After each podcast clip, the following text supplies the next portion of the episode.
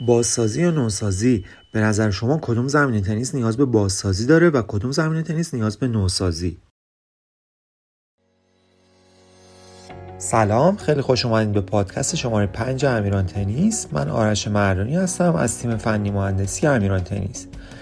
موضوع مورد بحث امروزمونه که از کجا بفهمیم کدوم زمین تنیس نیاز به بازسازی داره و کدوم زمین تنیس نیاز به نوسازی. بازسازی در واقع تعمیرات ترمیم لایه های اصلی زمین تنیسه که بیشتر مربوط به لایه های روی زمین تنیس میشه و نوسازی در واقع اجرای دوباره لایه های اصلی یا بخش های از لایه زیرسازی.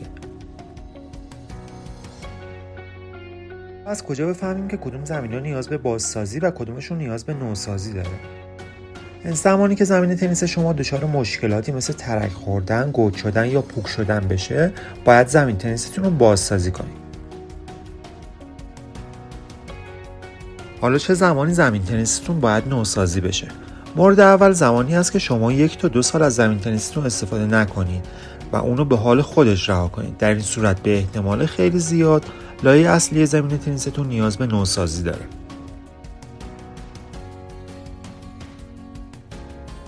مورد دوم زمانی است که بخش عمده از زمین شما دچار فرسودگی شده و در واقع هر چقدر به زمین تنیستون آب می‌دید یا قلتک می‌زنید اون تراکم لازم نمی‌گیره.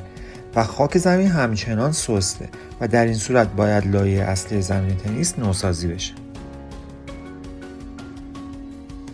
حالا نکته مهمی که اینجا وجود داره اینه که وقتی شما می‌خوای لایه اصلی زمین تنیستون که فرسته شده رو نوسازی کنید و اون لایه رو برداشت می‌کنید به احتمال خیلی زیاد بخشای از لایه زیرسازی هم ناهموار می‌کنید.